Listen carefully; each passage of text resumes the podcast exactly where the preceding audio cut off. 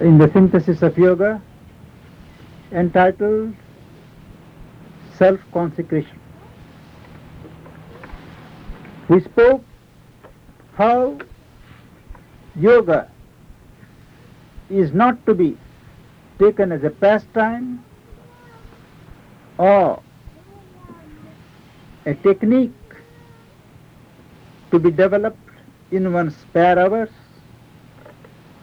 but it is a whole time occupation, indeed a preoccupation. Yoga, we said, is a new birth, a birth from out of the limited existence in ignorance and imperfection into the vast uh, life of light, knowledge, and bliss. We also consider that the door of entry into yoga is not the same for everyone. Can come through many ways. One may awake to the truth of yoga and the necessity of practicing it as a result of some inner door opening or as a result of an impact from a mighty personality or some shock in life forcing you to awaken to the impermanence of worldly life as it is and to the possibility of leading a larger and a deeper life not susceptible to the shock of circumstances of the external life. Whatever the door of entry, it is imperative that the whole being must take to yoga. At any rate, the integral yoga demands that there has to be an integral acceptance. Yoga cannot be led only in the mind or only in the physical body. The mind, the heart, the will, all of them have to assent to the demands of yoga and have to collaborate with goodwill towards the cultivation of yogic values. We also observe that the first condition of doing yoga is to reverse the direction of our existence. Normally, the eyes of man, the mind of man is turned externally, outward, extrovert. By persistent will, our energies have to be turned within, inward. They have to be introverted, directed towards the soul. And then we observe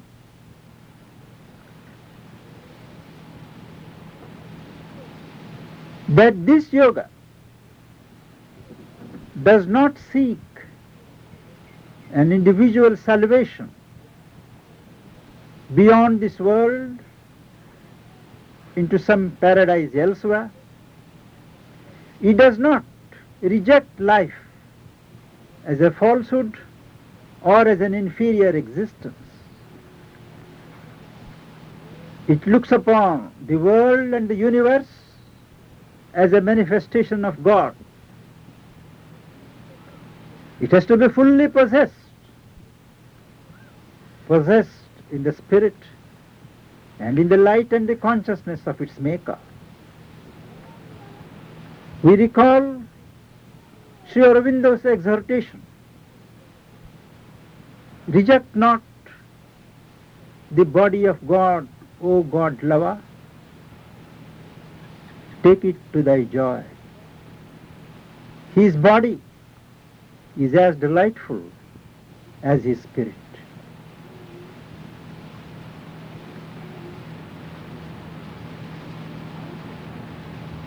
After accepting this broad perspective of our effort,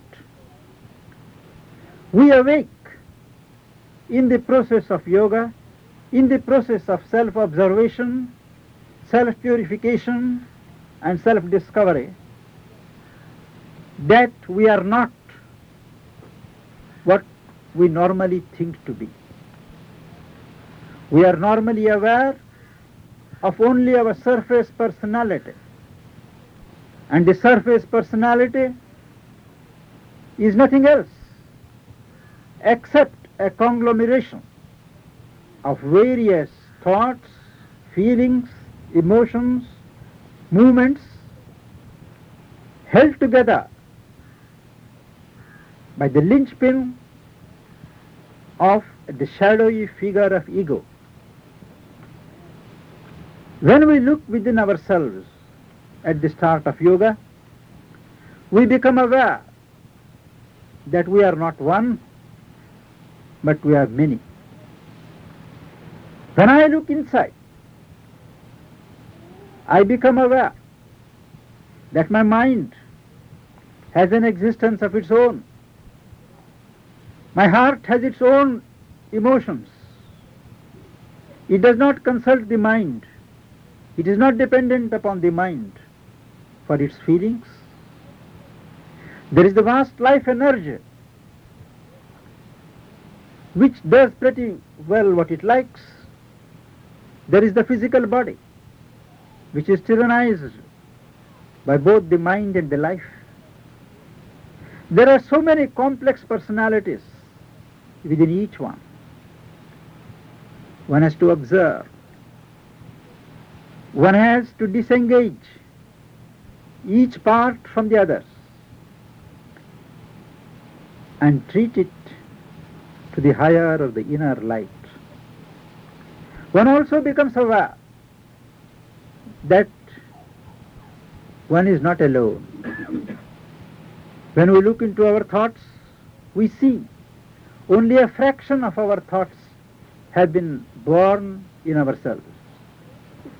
We are constantly open to waves after waves of thought invasions from the universal atmosphere. They come unknown, unobserved, and take shape into our thought substance, giving us the illusion that we are thinking, our thoughts, our feelings.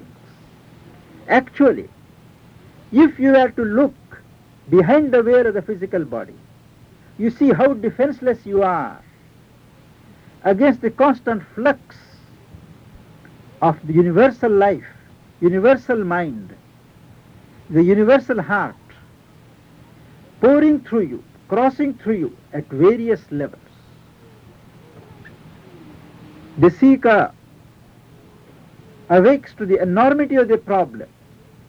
For here one has to control, one has to check, one has to answer, not for his own thoughts alone, not stay content by controlling and purifying one's own emotions, but be aware and take cognizance of the daily invasion of fresh thoughts, fresh feelings coming from outside. Man being an evolutionary being, he has to carry the burden of the earth's evolution. If I control one stream of tendencies today, tomorrow there is another stream. That is because not only I am open to invasion from outside, but the entire past is there. the direction, the line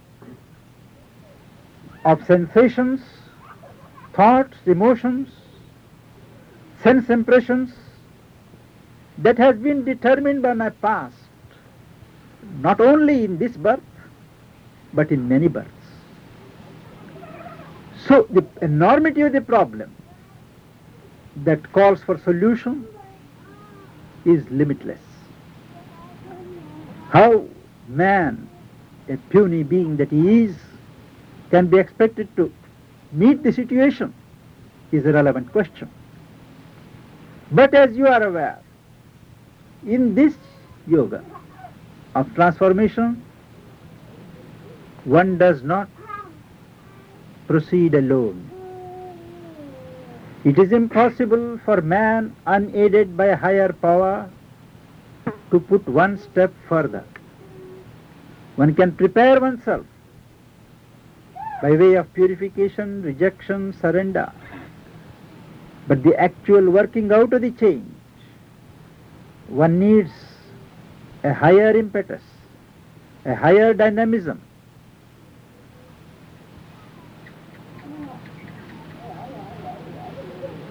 With these provisos, when one starts,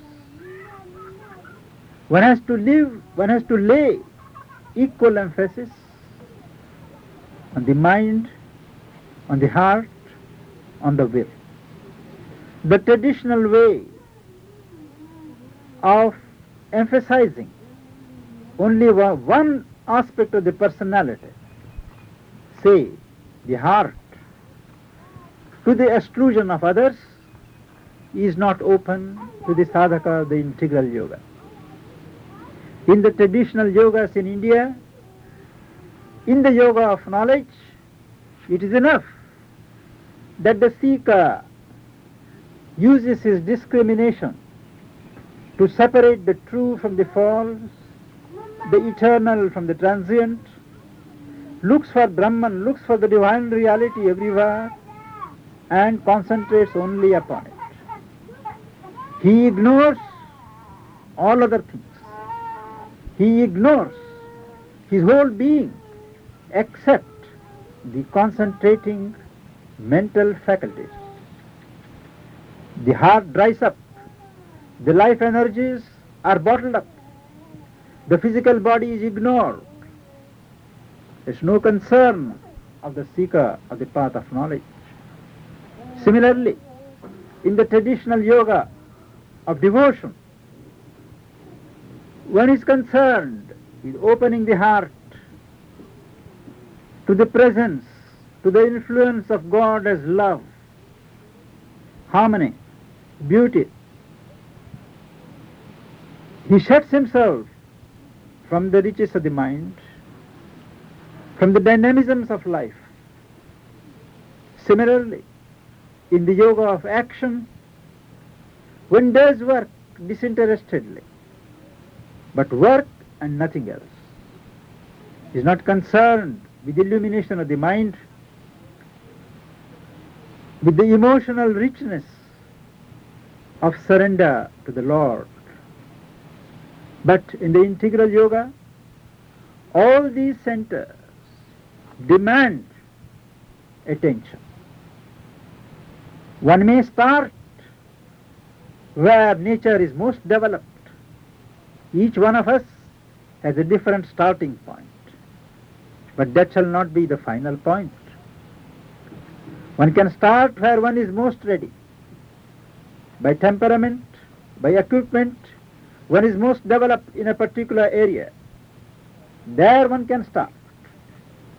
But one has to have the total view the gains in one center have to be communicated to the others.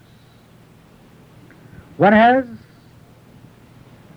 Sri Aurobindo points out, to learn to concentrate upon the one, the sole reality that exists in the universe. Everything must point to him, to that. The whole mind must be soaked with the idea, with the truth of oneness, of God. But that's not enough. Simultaneously, the heart must be opened. It must be trained. It must be cultured to embrace the divine in the all. The divine is not merely one and sole, but all and multiple. One has to first mentally conceive that the divine is in all.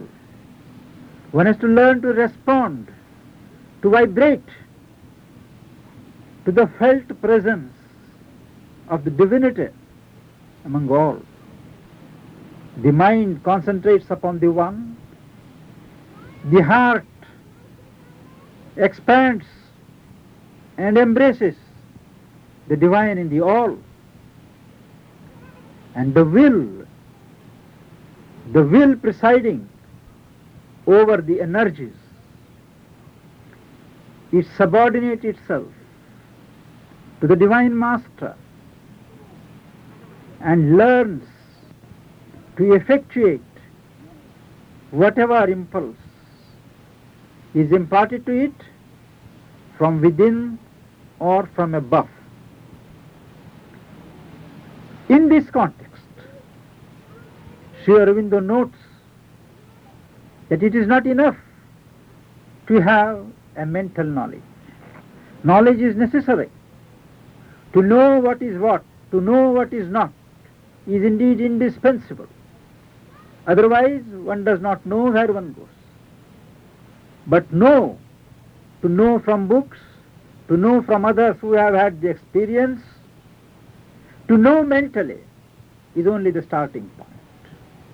Unless mental knowledge is translated into living practice, it remains a dry learning.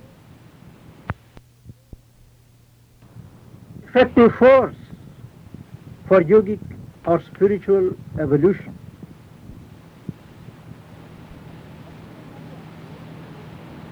One cannot either segment one's realization to a particular aspect of the divine chosen by the mind. The divine, Sri Aurobindo points out, has many facets, many poises. The seeker conceives and approaches the divine as the supreme master, as the supreme lord, to whom he surrenders his whole being. But is also aware that the divine is not limited to the personality of his conception. There are vast impersonal poises of the divine through which the divine is spread and manifest. Let us not at the moment speak of that part which is unmanifest. What is manifest?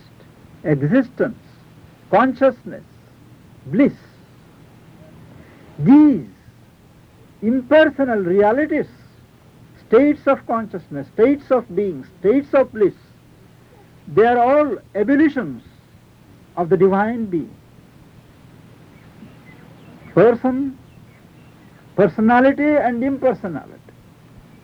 They are both parallel truths, the obverse and the reverse of the same reality. The seeker keeps his being open to whatever experience and realization is vouchsafed to him. He does not determine beforehand the form in which the realization should come to him.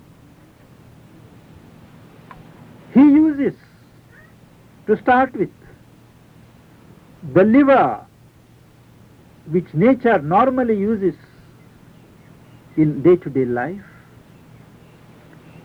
desire is the motive force of action in, the, in this world of lower nature. The seeker starts at that point. He turns his desire from worldly pursuits to one pursuit of the eternal, of the divine. Desire as a motive force is turned towards God. With great enthusiasm, things start.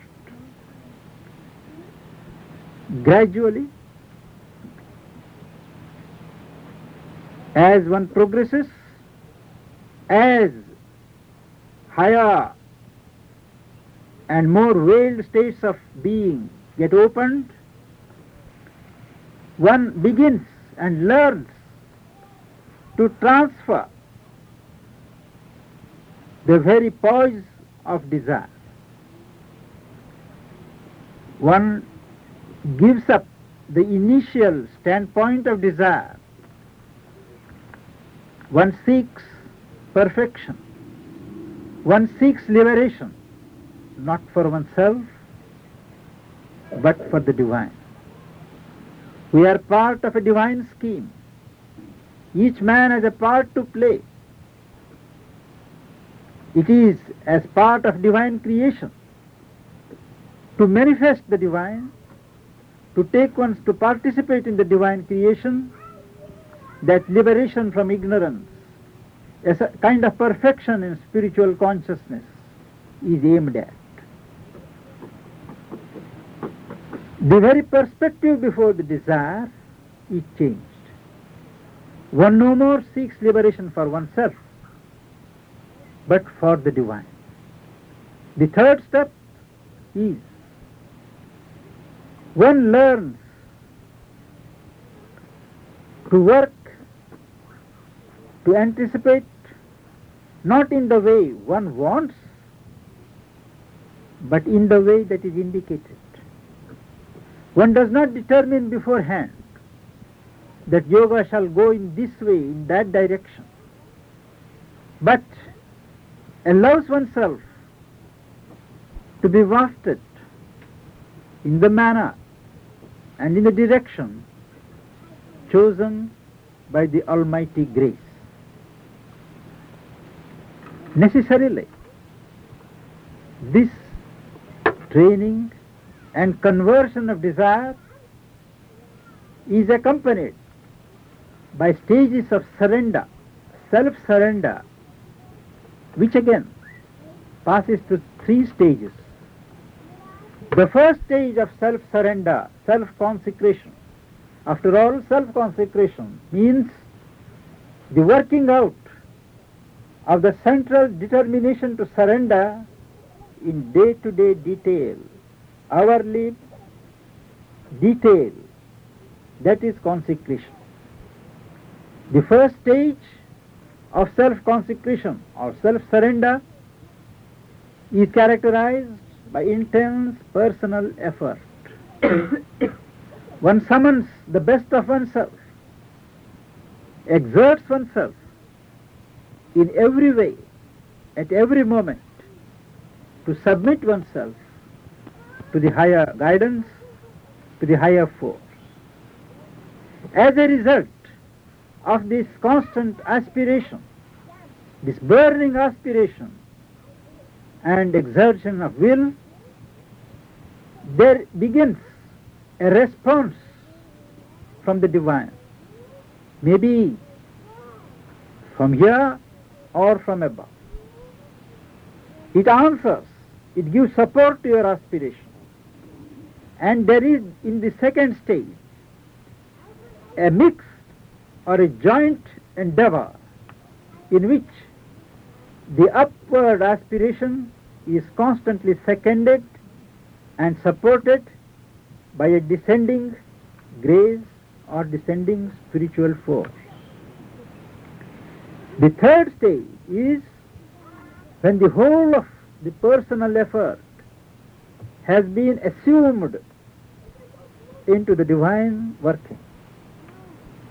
The personal element loses itself and becomes no more than a channel for the working of the divine force. These are the three stages personal effort, effort constantly seconded by higher descent, third, purely a divine working. These are the three stages of surrender. Necessarily, the, pers- the stage of personal effort is the most important for the seeker till he learns to dissolve himself, to be dead to himself. As long as the ego is active, ambition is there, the shadow of ego prevails, personal effort is indispensable. It is only after the ego is surpassed that the sadhana can be said to be taken up by the higher yogic power and one need not make a personal exertion, though one has to put in the labor of vigilance, receptivity, and a constant response to the action of the higher or the deeper force. In what way surrender to the divine is to be worked out first in action on the physical plane will be the subject of the next chapter we shall take up at our next session. Thank you.